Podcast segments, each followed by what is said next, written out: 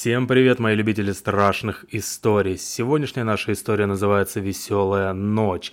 А перед ее началом я хочу вам сказать, что мы достигли отметку в тысячу подписчиков. Это очень круто, это очень мотивирует, это первая круглая цифра. Советуйте подкаст друзьям, делитесь со всеми, со всеми, со всеми, а мы начинаем. У меня очень интересная профессия. Веселая, я бы сказал. Я врач-патологоанатом в судебном морге. За свою карьеру насмотрелся много всякого.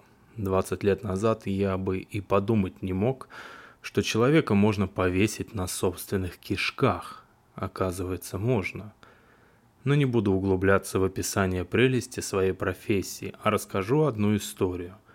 В теплый майский вечер, а именно это были майские праздники, мне выпало суточное дежурство – Начальства, конечно же, не было, и во всем нашем патологоанатомическом отделении находились трое – я и два санитара – Колян и Толян. Веселые ребята, скажу я вам, с ними не соскучишься. Итак, все гуляют, напротив нас расположен парк, и мы слышим радостные крики и визги народа, а мы работаем. Грех не выпить, правда? Тем более, находясь в месте, где спирт стоит в канистрах. Закончив все свои дела, писанины, я вам скажу, в нашей профессии больше, чем резни трупов. Я снял очки, умылся, навел порядок на столах, закрыл дверь на ключ и пошел к Толику и Коляну, которые были уже, мягко скажем, под шофе. У нас есть комната, где мы переодеваемся, отдыхаем и обедаем.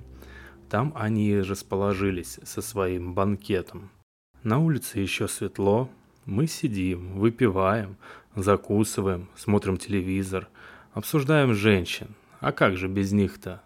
Наше бурное обсуждение прервал звонок в дверь, что означало, к нам привезли пополнение. Обматерив все вокруг, Толя пошел принимать гостей. Привезли девушку, на вид лет 16-18. Худощавого телосложения, длинные черные волосы, с виду вроде вся целая, но по виду труповозов я понял что-то не так. Ребята не из робкого десятка, но вид у них был напуганный. Приняв девочку, Толя с Колей отправили ее к другим нашим друзьям, а я начал опять бумажную работу. Протоколы всякие, подписи, росписи, записи. Полицейский, который прибыл на место обнаружения девочки и сопровождал ее по пути к нам – Рассказал мне, что ее случайно нашел мужик какой-то в парке, в кустах. Видимо, отлить пошел, а тут заодно и по-большому сходил. Мы не стали ее там сильно рассматривать. Ну, вообще, ты сам посмотришь, поймешь, что к чему, заявил мне полицейский. Ну, отлично теперь, работа на всю ночь. Ладно, проводили народ, труповозом налили выпить и тоже отправили в Освояси. Они нам, кстати, так ничего тогда и не рассказали. Девочку пока поместили в холодильник, где находились еще три с половиной трупа. Сами пошли дальше дискуссии продолжать. Не закончили ведь? Около полуночи нам надоели эти разговоры, мы решили вздремнуть. Вырубились моментально. Проснулся я от давления на мочевой пузырь около часа ночи. Ну что ж делать, надо идти освобождать его. Сделав свои грязные делишки, возвращаюсь я обратно. В коридоре не очень светло, и вот наступаю я на что-то и падаю прямо лицом плашмя в пол. Звездочки засверкали в глазах, кровь из носа полилась. Я, конечно, тут же побежал принимать меры по ее остановке. Все закончилось благополучно, но тут до меня дошло. А на что я наступил-то? Пошел смотреть.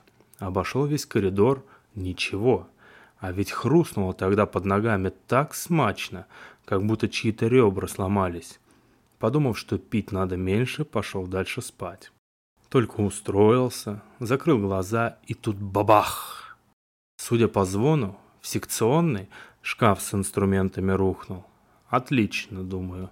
Захожу туда, все нормально. Выхожу, закрываю дверь. И тут до меня дошло. Дверь-то я закрывал на ключ, а она открытая нараспашку. В такой ситуации нужно было покурить, конечно же. Направился на улицу. Прохожу мимо двери холодильника, а дверь там, как в огромном сейфе. Дошел до входной двери и прислушался. Какие-то вроде телодвижения в холодильнике происходят. Открыть надо, посмотреть, вдруг кто живой оказался. Такое тоже бывало, и не раз. А свет, зараза, включается не снаружи, а внутри холодильника. Открываю холодильник, тяну руку к выключателю. И тут чувствую, что-то выключатель странный, скользкий какой-то. Ну, может, обморозился. Щелк? Света нет.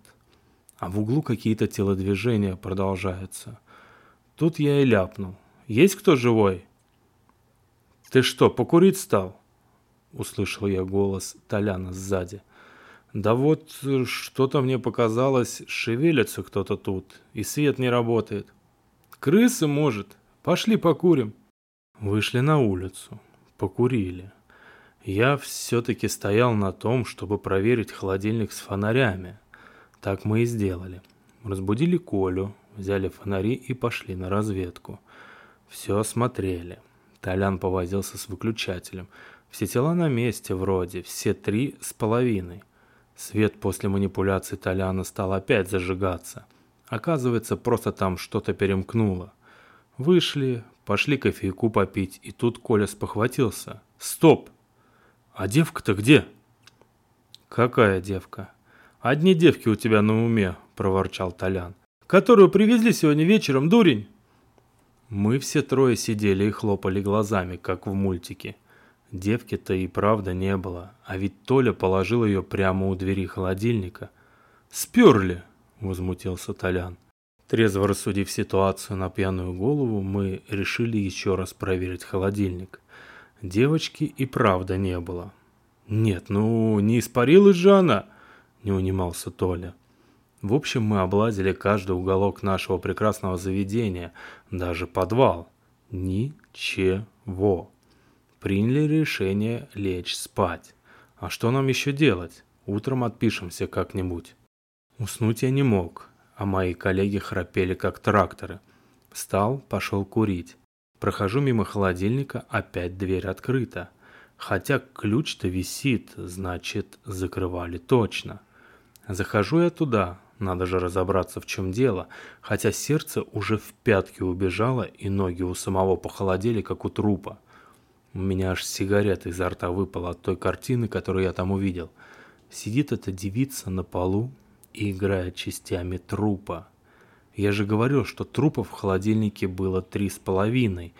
Там в мешке были руки, ноги и кусок туловища, все обгорелые. Так вот, эта девица вывалила все это на пол и сидит развлекается. Вылетел пулей из комнаты, закрыл за собой дверь и понял, что ключи висят в другом конце коридора. Побежал туда, и снова, наступив на что-то хрустящее, свалился с ног. Тут же, оглянувшись, увидел что-то круглое, но в темноте не смог разобрать, что это, а оно издавало какие-то урчащие, шипящие звуки и двигалось ко мне. Я вскочил, ломанулся к парням, и тут за ногу меня кто-то схватил. Да так сильно, что я закричал. Темнота такая, что в упор не вижу, что там происходит позади меня. На мои крики выбежали в одних трусах Коля с Толей. Затащили меня, валяющегося на полу, к себе, обматерили, а потом выслушали мой сбивчивый рассказ. Не поверили. Пошли проверять холодильник. Вернулись оттуда бегом и с выпученными глазами и позвали меня пойти посмотреть с ними, что там натворено. Итак, картина в холодильнике. Все три трупа разодраны в клочья, расчленены, нашинкованы, как салат просто. Все стены в крови, девки той нету. На стенах кровью написаны какие-то непонятные символы. Мы не стали долго там все рассматривать, а просто вылетели на улицу и побежали в больницу, рядом с нами стоящую. Забежали в приемный покой. Коля было начал всем рассказывать о наших злоключениях, но, конечно, его слова приняли за пьяный бред – похохотали и отправили нас спать. Спать мы не пошли, сели на лавочку покурить. Я оглянулся на наш злочастный морг, в огне нашей комнаты отдыха стояла та девчушка и махала нам чьей-то оторванной рукой. вырисовывая на окне что-то. Ломанулись мы обратно в покойный прием больницы и сидели там до утра. Утром пришла другая смена. Нас не нашли. Начали звонить на мобильники. Идти в морг нам очень не хотелось, но пришлось. И что вы думаете? Все было нормально. Ни крови, ни расчлененки, а девочка лежит там, где ее положили. При таких условиях в итоге мы ничего никому не стали рассказывать, хотя мой сменщик, патологоанатом предпенсионного возраста Василий Станиславович, заподозрил, что мы тут что-то творили. Сославшись на похмелье, мы быстро собрались и пошли по домам, решив по дороге дернуть еще пиво. Дядя Вася меня, конечно, отчитал за то, что я не выполнил работу свою, а оставил ему эту девочку. Я извинился перед ним и посоветовал не откладывать это дело до вечера или ночи. Кстати, Коля у нас вообще парень умный, начитанный. Он запомнил эти символы на стенах, понять их все пытался. В конце концов, это ему удалось. По его словам, это была система знаков, которым пользовалась в ритуалах какая-то европейская секта XIX века для вызова демонов. Насчет той девочки, потом мы через знакомых в полиции выяснили обстоятельства ее смерти. Компания подростков-неформалов решила ради забавы вызвать какой-то дух, следуя обряду, описанному в книге. Там нужно было принести в жертву живое существо. Они зарубили курицу. Что случилось потом, они так и не смогли объяснить. Вроде память всем отшибла, а та девочка и вовсе умерла да только не совсем видать. Конец. Подписывайтесь на подкаст и до новых и удивительных встреч. Пока-пока.